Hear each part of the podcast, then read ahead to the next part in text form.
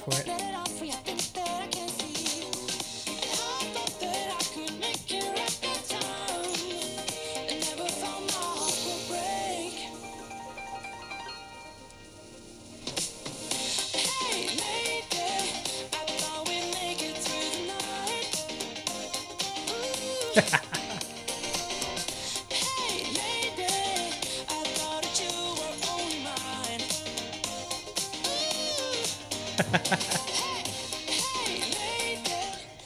The low frequencies in the song are just crazy. That was a good tune. I, I, I was listening to it through the microphone. yeah, I figured you were. How do you feel being back in Canada? So bittersweet, man. Yeah? This isn't the first time you and I have seen each other. No. It kind of feels like it because it's been so long. We we tried so hard to hang out before I went away. It felt like if we were lucky, we would we'd get together once a month, once every six weeks, and then over the summer, it was like, man, I miss you. Yeah. It's been four months, and now we've seen each other twice inside of like seventy-two hours, and it's still bittersweet. You'd Yeah. think it would it'd peter off by by now, but it really hasn't because, well, London is London, which is great, and London in its own ways.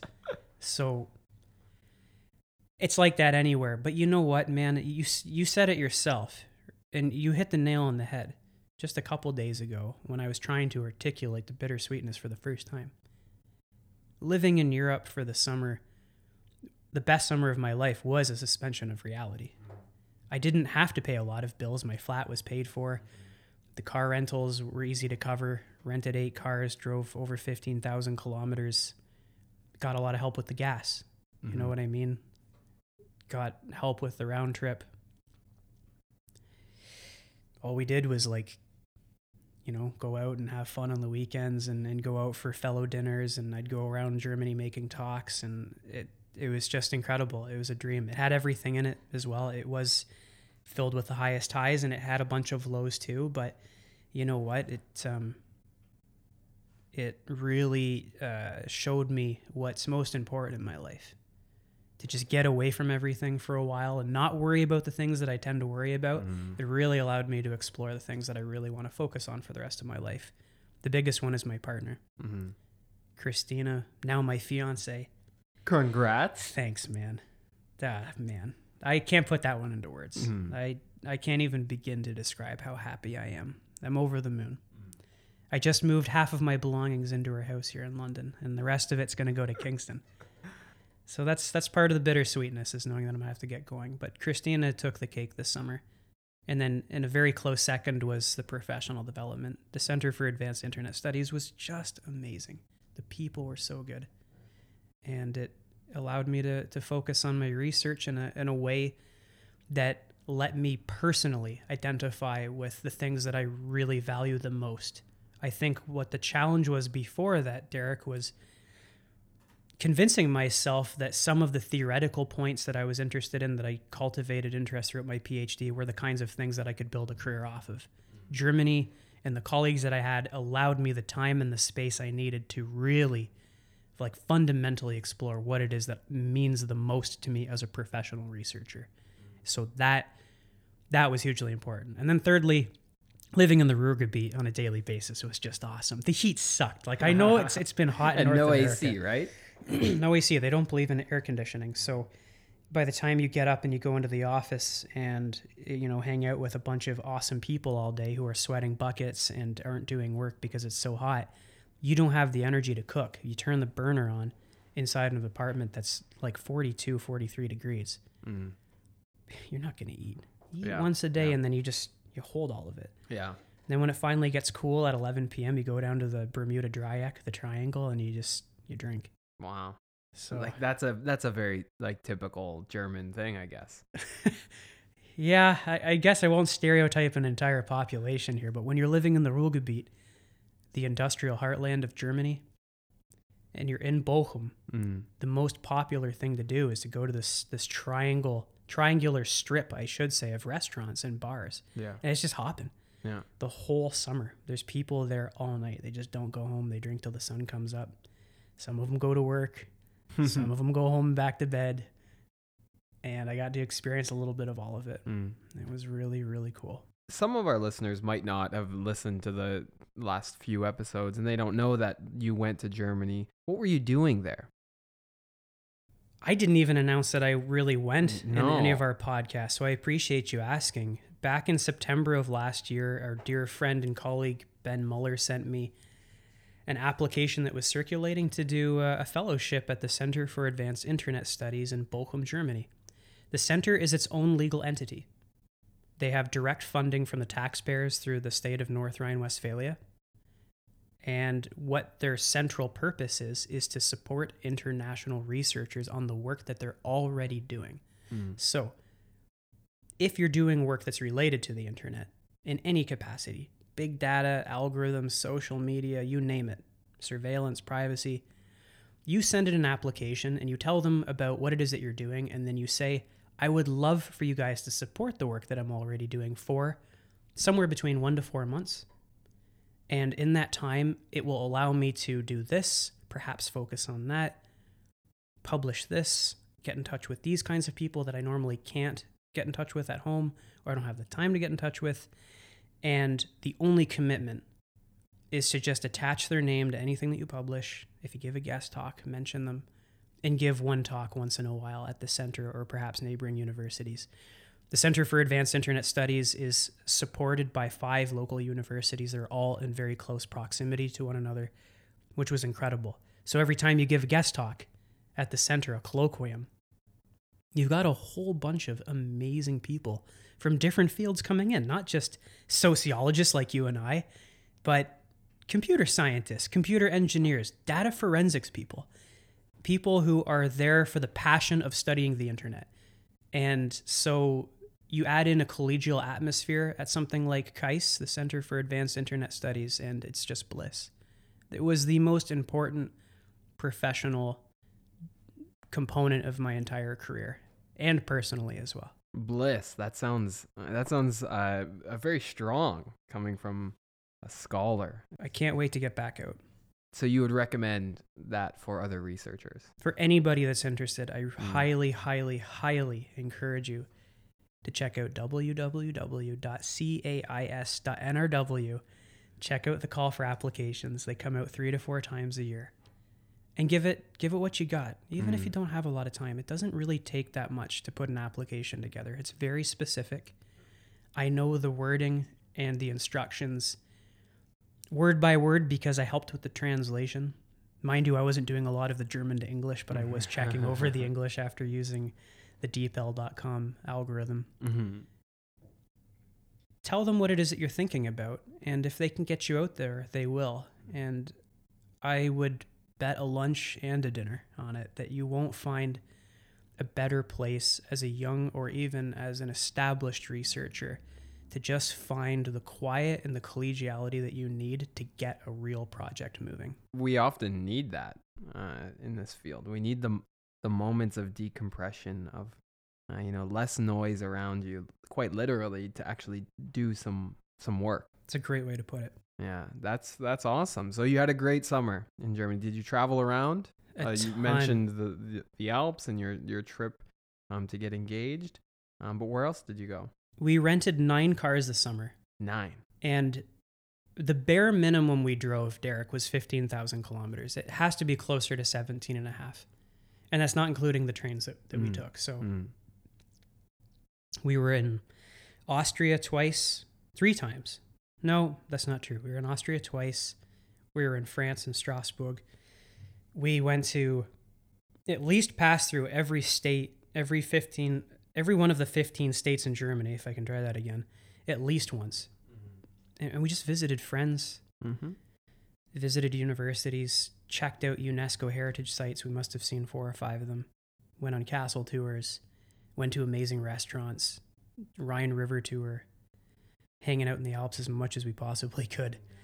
Hung out with Christina's relatives in Dachau and Pfungstadt, which is close to Darmstadt, which is close to Frankfurt. It's a part of Germany that not a lot of people know about.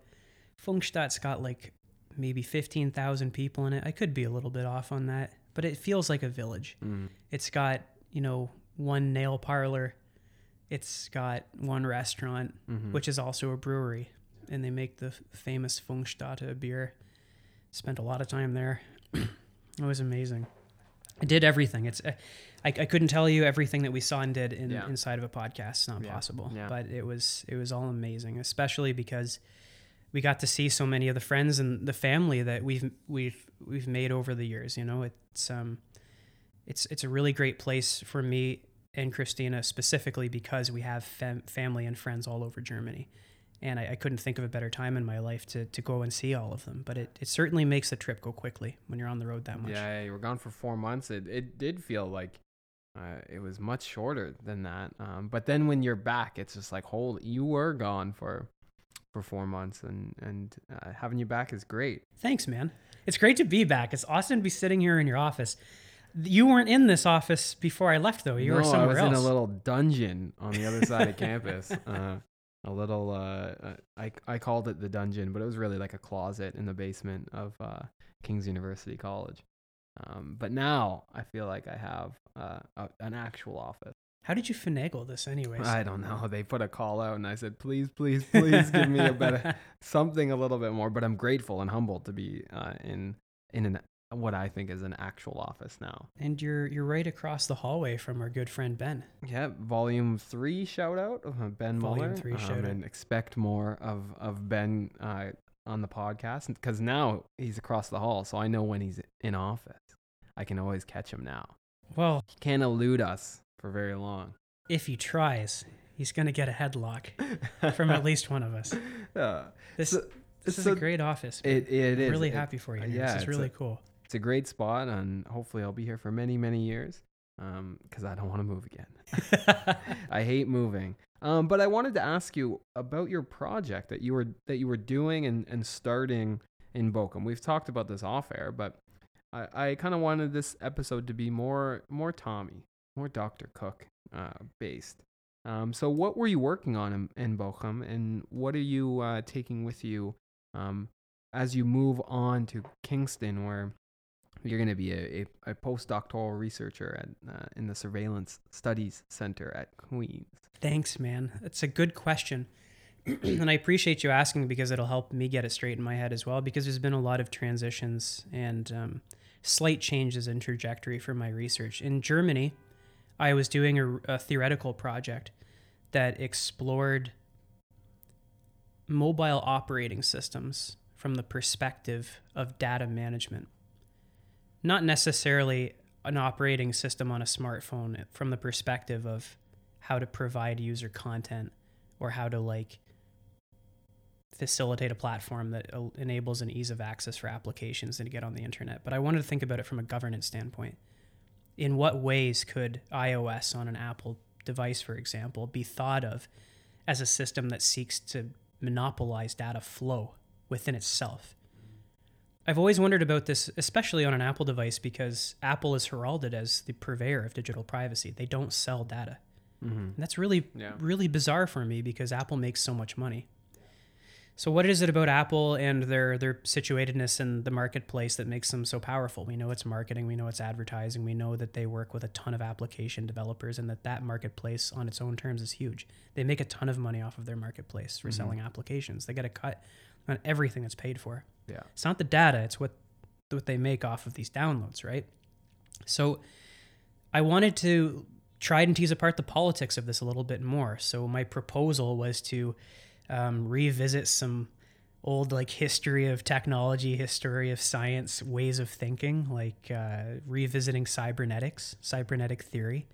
And I wanted to see if I could um, think about this uh, in terms of like an epistemology, a way of thinking about operating systems. Could I build, for example, a cybernetic epistemology of of Apple mobile devices and their operating systems? And so what I came up with, after looking very closely at a number of different dimensions of iOS and the way in which Apple worked with application developers, new application developers, was that there are these these mechanisms that encouraged people, users and application developers, to think about data in a very specific way.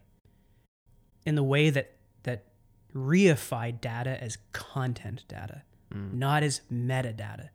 And there is an important distinction that needs to be made here that I'm going to talk about for just a second. content data is are the words of an email.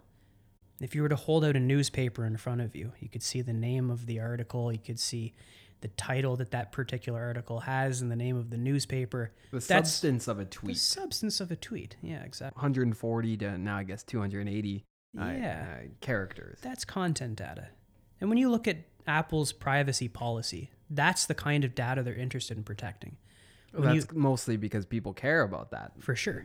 You tell somebody that that's Exactly. basically spying, isn't somebody if somebody steals your your visa number that's that's Mm. content data we don't want that and that's what apple seeks to protect and they're quite good at that but what's problematic for me with developing a system that uses visual techniques and uh, linguistic mechanisms that encourages users and application developers to think about privacy specifically through content data is that you purposely omit a completely different dimension a completely different realm of data that is existing and is far more ubiquitous and far more problematic to both application developers and users on the one hand and also privacy on the other hand. And I'm trying to figure out why the hell doesn't Apple talk about metadata in their privacy policy?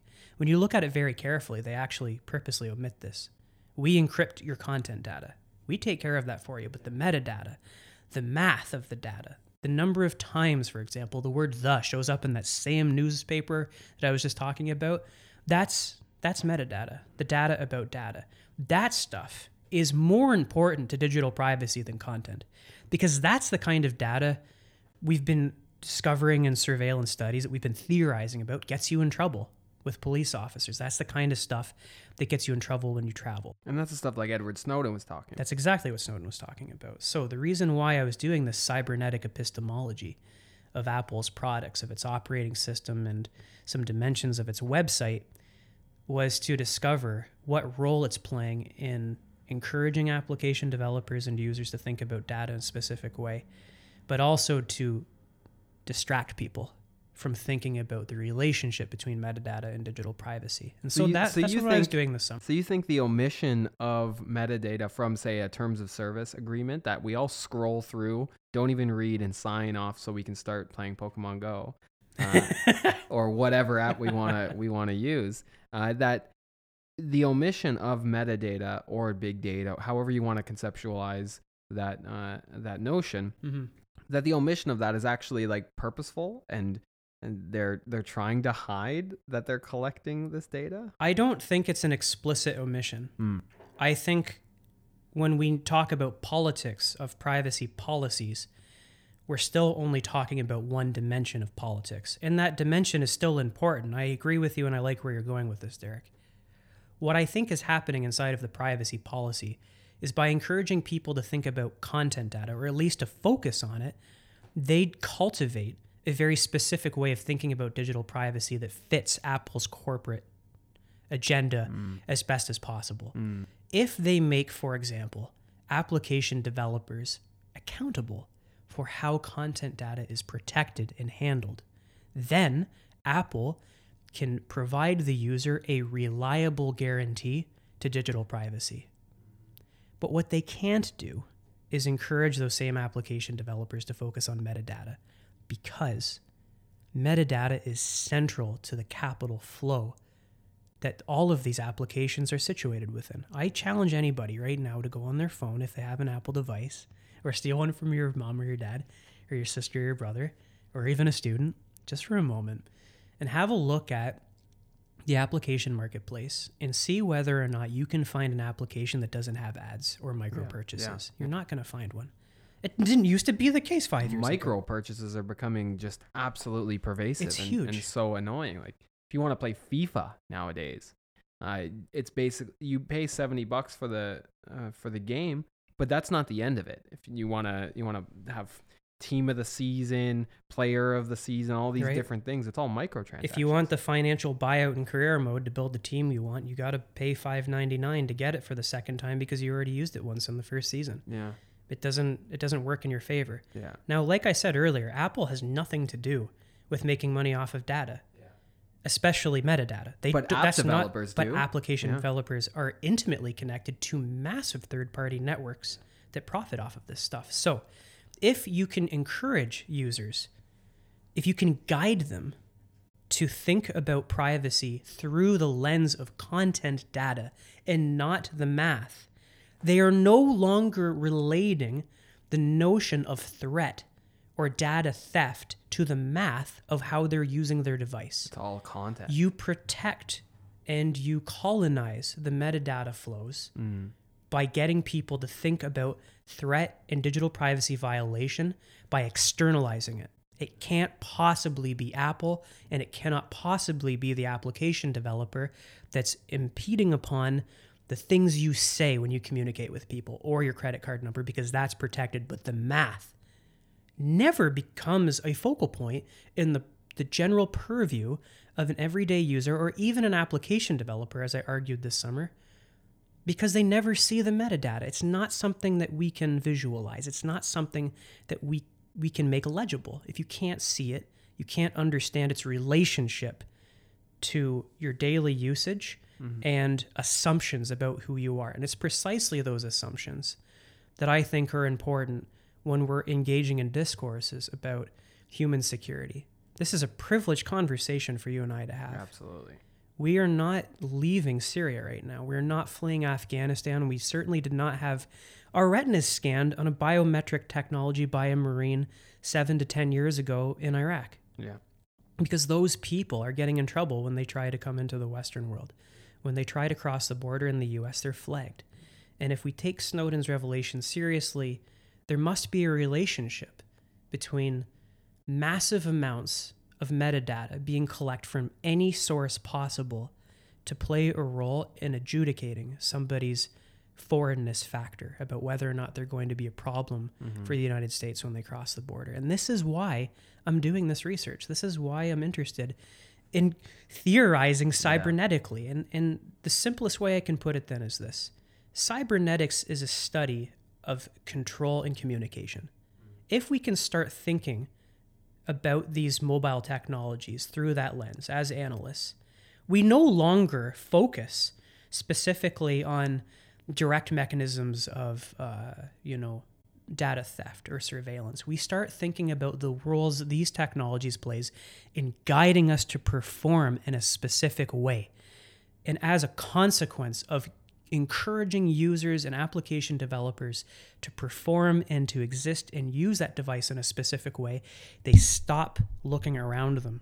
They stop being reflexive. They stop asking questions about what's in the blind spot, what is in you know the, the the the background that they're not thinking about. It's precisely these metadata flows that I think the governance mechanisms inherent in these technologies are not allowing people to take seriously. And they're they're kind of downplaying them, like you said, they're omitting them, and by omitting them, we don't ever see them.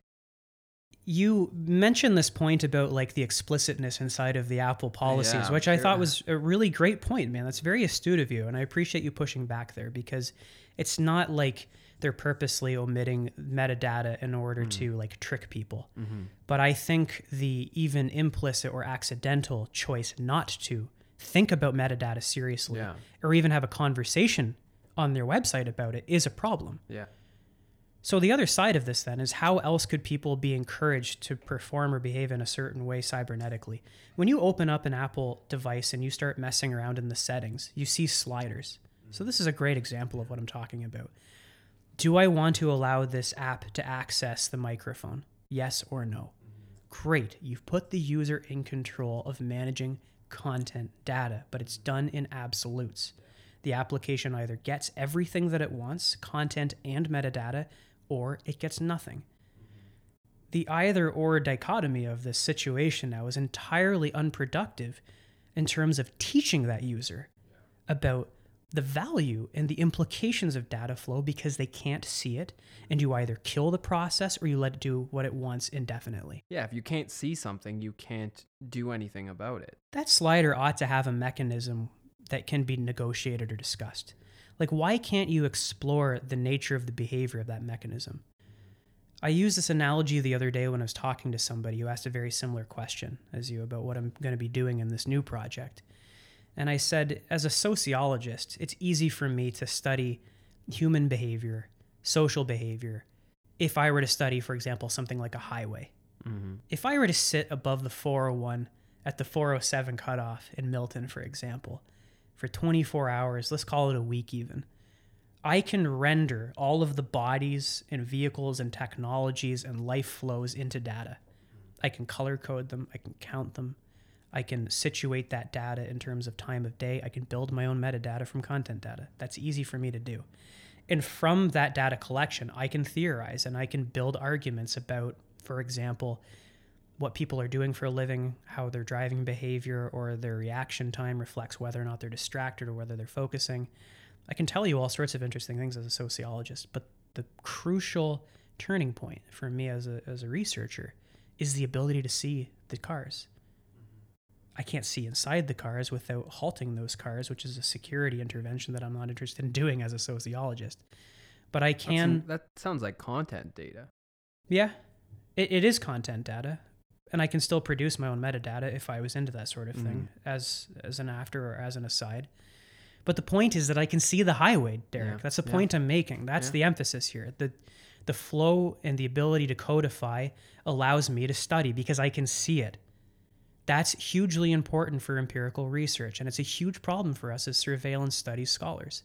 We tend not to be able to see the flow of discrete data, which is precisely what's going on inside of the privacy security settings in an Apple iPhone. Users are not encouraged to think about the necessity for seeing data. And I saw firsthand what happens when you show somebody metadata flows in real time. A, a researcher that I got in touch with in the University of Darmstadt this summer did some research for the federal government, and there was a, a one small component of that research where they showed metadata flows in real time to some research or sorry to some some end users and they were shocked and it's precisely at that moment of shock that there's realization and an ability to discuss privacy consciousness and technical literacy in a very meaningful, productive way. In the kind of way that, that makes people who believe in the argument that users don't care about their data and their privacy That's to shut bullshit. up. That's a bullshit argument. And I've been hearing it a lot. Yeah. I tend not to encounter professional researchers who actually believe that users care about their data. The essence of my theoretical work this summer was really to get people to stop talking that way. If we can see the data, we can change the terms of the debate and we can really start talking about mediating passage and encouraging privacy consciousness by studying things that we are not supposed to see. Smartphones are designed not to allow us to see metadata flow, and that's a huge problem for digital privacy. Yeah, and, and visualizing that is the first step, right? I think so. Visualize you you need to make something visible in order to talk about it, in order to change it, in order and I think you're you're bang on. We don't in surveillance studies from what I have read, very little is like empirical. Very little is like here is the actual tracing of what Snowden is talking about. Here is actually what's going on. What I see a lot is here's the input and then here's the output. The output's real bad and we know that data is coming from somewhere, but we know nothing in between. So everything in between is uh, kind of pencil crayoned in and is shaded in by surveillance scholars in a very conspira- con- kind of conspiracy format where it's we know it's deep state and it's it's all part of the governance structure and we're all being controlled by the man or the the algorithm and there's not a lot of mm, you know like concreteness to that shading in. Uh, and I'm I'm curious is like this where you're going? It sounds like this is where you're going in in your future work. In a lot of ways, the work that I did last or this past summer was a little bit ass over tea kettle, but was hugely important for developing professionally and developing a project that's meaningful. yeah I have the distinct privilege of working with Dr. David Lyon as my supervisor for the next two years, who is arguably the father of surveillance studies. He's a wonderfully gifted scholar in surveillance and privacy. I've studied his work for years. I had my as of probably many people who listen many to yeah i'm sure podcast, to be yeah i mean i've i've met computer scientists in germany who know his Mhm. name very very well i also met a visiting scholar from japan who knows his work forwards and backwards better than i do translated into japanese unbelievable anyways I had my first phone call with Dr. Lyon back in May. And this was two months or so after I found out that I won this funding award from our federal government, the Social Sciences and Humanities Research Council, to do this two year postdoctoral project with him. Now, that proposal was to do the theoretical project I just told you about. Hmm. That's what I won for. To, to sit atop the 407 and 401 in Milton. Yeah, and pretend the moving cars are bits of metadata, something like that. That I won the funding to do this theoretical project, and I also won the funding at the Center of Internet of, of, for Advanced Internet Studies in Bochum to do that same project.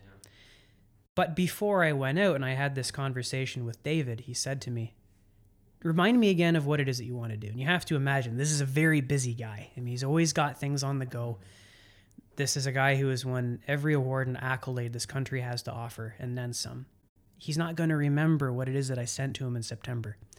So I explained to him, oh, yeah, cybernetics and iOS and uh, bottom up hacktivism and jailbreaking and oscillation and feedback and time and all these other dimensions of cybernetics and noise that I didn't mention in the last 30 minutes or so that I've been gabbing on here. And he said, well, yeah, that's, that's interesting. I'm sure we can find somebody at the center that's interested in that. And I said Wow. to myself, uh, He tossed you aside. not really. I mean, no, no, he didn't do that. That's not fair. He he said to me, "This isn't what I do. Mm. It's an STS project, which is hugely important for the future of surveillance studies, and it's going to be great. But what else do you have Yeah. in mind?" What else are you interested in? Yeah, exactly. And I, I was a little surprised by that question. It really challenged me as a professional. So I said, the project that matters to me, if there's a second project, and I'd really like to do a second project with you, is to track metadata. I want to be able to rip my smartphone open. I want to see what happens from the moment of inception of a small piece of data, like raw GPS coordinates. Mm. And I want to see that data move.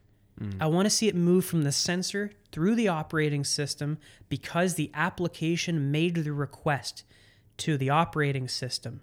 May I have permission, please, to see that raw data? I want to handle it. I want to use it because I'm a video game and I want to make money off of that coordinate. Mm. I want to see that data then move through the application. I want to see how many times it's been translated, how many times it's transformed, how many times it's stored, duplicated, triplicated. I want to see it move into a marketing network. I want to see how algorithms in the cloud treat it. Then I want to see whether or not it ends up in a border and plays a role in somebody's security profile. That project is called A Day in the Life of Metadata, and that's what I'm going to be doing for the next two years. Now, see, this is fascinating. This is wild because, like, this is typically not the purview of a sociologist, someone who's interested in society, to to get this this technical. And in many ways, this is exactly what's missing from surveillance because it's very theoretical, very epistemological. Let's talk about pie in the sky ideas. Let's talk about rhizomes. And let's talk about all Mobius these strips. Mobius strips that we've mentioned a million times, but no one's tracing the flow of this data out. I couldn't even begin to think of how I'm gonna how I would even do that. Like I know nothing about my phone. I know nothing about the I know that there's a screen that I'm touching that I can scroll up and down and that there's electronics inside. There's a whole bunch of sensors. But I'm pretty like uh technologically savvy. Like I I can understand I don't know, man. I watched you hit that default button like 55 times before we started.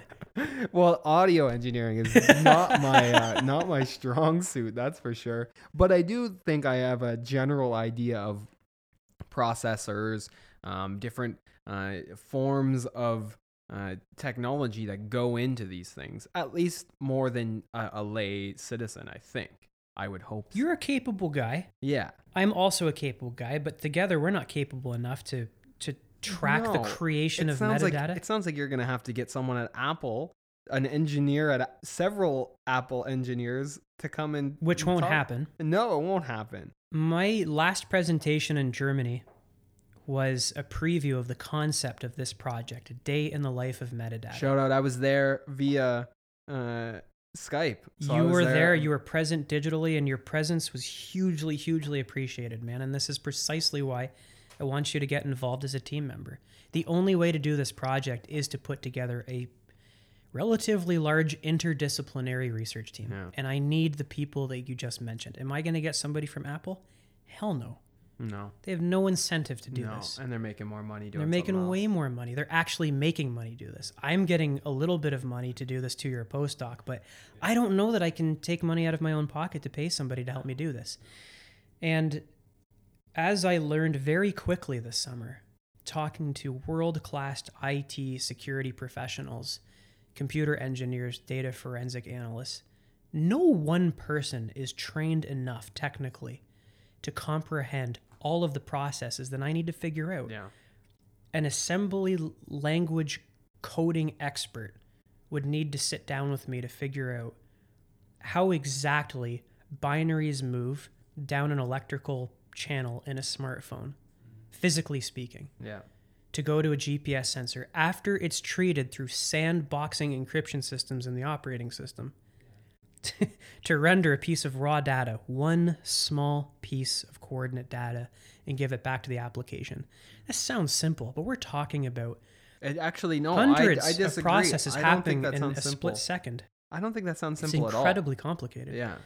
And everybody I've talked to about this in the hard sciences have said this. I spoke to Dr. David Lee, who's a computer engineer at the University of Toronto, yesterday about this, and he said, I love your project. It's extremely ambitious. Mhm.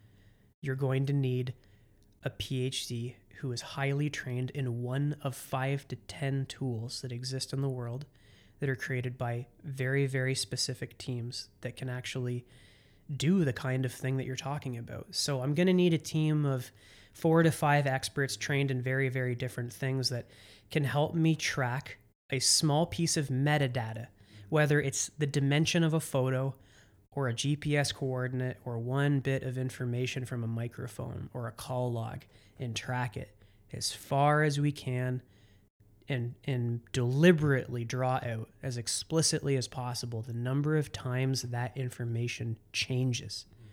And how it's translated. Once we can make the movement visible and the changes and translations legible, then we can conduct very important social analyses that take very seriously questions of interpretation and manipulation of metadata. We get to start figuring out precisely what it is that prediction algorithms are doing for marketers and security and surveillance people as two completely distinctly different groups of people interested Different in this data yeah. with different interests and different different motives. And we can start relating this back to the implications of daily casual smartphone usage in terms of things you cannot see. If we make some of this, even some of this pathway legible and visible, I think as sociologists, we're going to have a lot more to say, not just about Snowden, but also about whether or not certain people living in a certain part of the world ought to buy an Android or an Apple if they're planning on visiting the US in the next five years And use particular apps. and use particular particular applications, right? You know, there's there's a, a wonderful movement of open source designers, engineers out there who are now designing open source smartphones that are specifically interested in making data flow visible and legible, not to, just to us as analysts, but also to users, because they fundamentally believe that if people can start seeing and comprehending a little bit about the nature of data movement and interpretation and manipulation, it's going to change how and whether you look for an extra five items on eBay. Yeah. It really, really will. I really fundamentally believe that. And if we're going to have a convincing paradigm shift in the sociology of technology in general, but surveillance studies in particular, we have to do this project. It needs to happen. If the ultimate goal is to have uh, an informed citizen, an informed um, citizenry capable of understanding how their metadata is used, you first have to make it legible, make it visible, because it's not visible and it's not even talked about. In it, it never, uh, I imagine, I shouldn't say never, but I imagine that if you were to open the terms of service of Pokemon Go right now, there would not be a, a metadata section. But I bet you Niantic, which is the developer of Pokemon Go, is collecting metadata Absolutely. on trends of um, how many people are buying micro purchases, are are doing, are making micro purchases, are doing certain things, and even more. It's really interesting because Pokemon Go is actively collecting like geo. That's why I use it as a great example because it's a it's a coordinate based, it's a mapping based application. It's it's collecting your movement. And some people listening right now are probably wondering why that matters. Mm. Who cares if Niantic has your GPS coordinate data? I mean, put yourself in my shoes for a second, man. How do you respond to that? my immediate first thought is like I don't care personally. Well, I do because I know that it matters for others. Uh, You are completely right. These discussions are privileged discussions. We are sitting here in an office as uh, as a professor and a postdoc at uh, major institutions, universities, white males who are do nothing that's particularly um, risky in in the realm of um, criminal behavior or or political uh, opposition, but others aren't. Other people who might not be as privileged as us aren't doing those things and might signal certain things to governments or to a variety of different stakeholders that might actually have their data used who might form part of these risk profiles that get sent to CBSA to the border or and that's what's at stake here I think it's not they're not collecting data on you per se Tommy unless you're in the purview of a CSIS or of a uh, of a um, CIA or NSA uh, which they might be collecting very specific content data on you but Perhaps. but what is more likely happening is that your data is being used at the metadata level or the aggregate level to create risk profiles, which are then used at the border. Uh, the CBSA uses this idea of multiplicity of indicators that I've talked about on this podcast before. That there's a if there's a multiplicity of indicators of risk for a variety of different behaviors, that person is flagged. And that is how I think the metadata is is being used to create those profiles that inform individual decision making. Is that a sort of correct assumption? I or- would I would say absolutely. If we take any of the literature about Snowden in the social sciences and humanities seriously, within the last few years alone, we would have to entertain the notion that if the NSA is collecting bulk metadata, which we know they did, factually speaking, with phone calls, mm-hmm. which they said they stopped doing in mid 2016, then we need to intersect those observations with the kind of analyses we're seeing out of, for example, the Journal of International Political Sociology, one of my favorite special issues ever produced anywhere in any journal, was spearheaded by my supervisor, Dr. Lyon, Didier Bigo, Marika Deguda, Louise Amoore, and a handful of others some big big hitters. names, big big hitters. And Louise Amoore and Marieke de Goede in particular talked about the way in which the NSA's focus on the sweeping mass bulk collection and storage and algorithmic treatment of just metadata from smartphones and internet usage on a daily basis paints what's called a horizon of insecurity. I think I added the in in front of security myself. I think they refer to it as horizon of security. Mm. But I'm going to stick with horizon of insecurity, and it's an important distinction precisely because it's an indictment of the practice itself. The NSA hasn't thwarted any threats. Evidently speaking, there's no no proof to show that mass data collection in any capacity, content or otherwise, has thwarted an actual terrorist event yet. But it has gotten at least a million people worldwide on the terrorism watch list. That we also know. This horizon of insecurity is important because it doesn't focus on individuals, as you said. They don't care about that. What they care about is the kind of palette they can create as if, what was that artist name with the bushy hair? Bob something? You know the guy I'm talking about? He's like a famous internet meme. No, no, I have no Bushy hair. Bob, super optimistic guy painting trees. I'm just gonna add a little blue up here and a little green down here, and there you go. Anybody can be a painter. We'll soak in the NSA. Yeah. It's like artwork. Governmentality, like Foucault said, is an art. If you have all of these sets of data, all of these different colors, so to speak, from society about how they use their smartphones and the internet, you have an unlimited palette of different tools and uh, modalities of expression that you can put onto a paint board to tell a different story. And I think that's the most important point then. You can paint a horizon that tells a story about what the security issues of tomorrow could look like. But that story can be radically different depending upon which databases you use and what certain governors and certain algorithms' preferences are for certain kinds of color.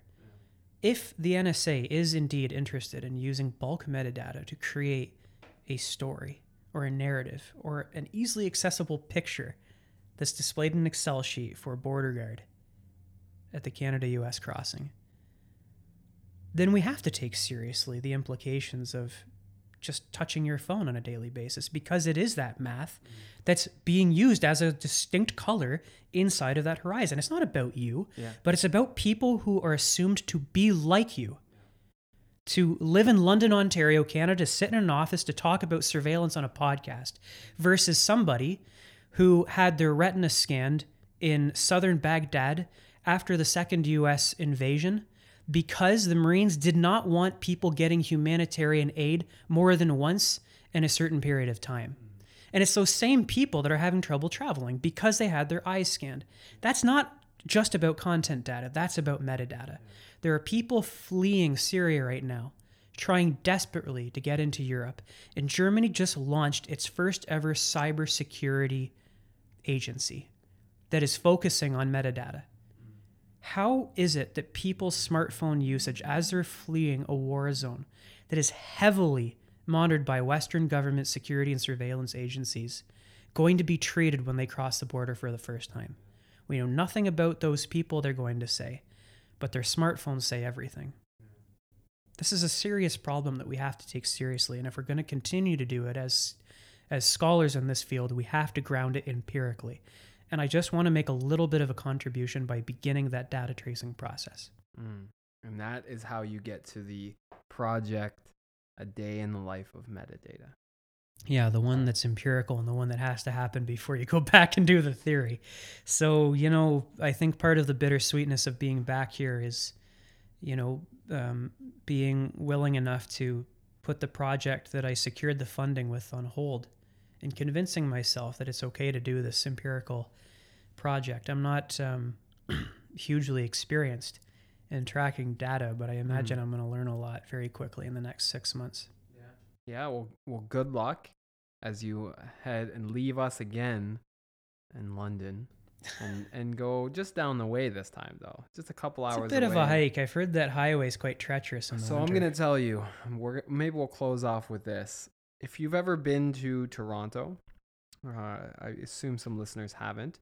Toronto is very bad with traffic. And people have called it very similar, or people have said it's very similar to LA. I've heard people personally say it's the worst in North America now. Well, then, trying to travel from London, Ontario to Kingston, Ontario on, say, a Friday afternoon is my nightmare.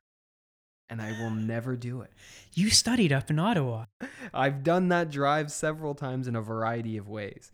Uh, not ne- I, I've never done London to Ottawa, um, and I'm not doing. We're we're going to to Ottawa on the weekend, and we're flying because Of course you are. I am not doing that drive. Of course you are. Um, but we've driven across and closer to from London to places close to Kingston, Belleville, which is like an hour away from from Kingston. And I no, I will never do that because of the traffic. The traffic is brutal. But we're it's 2018 and we have microphones and we have computers. We.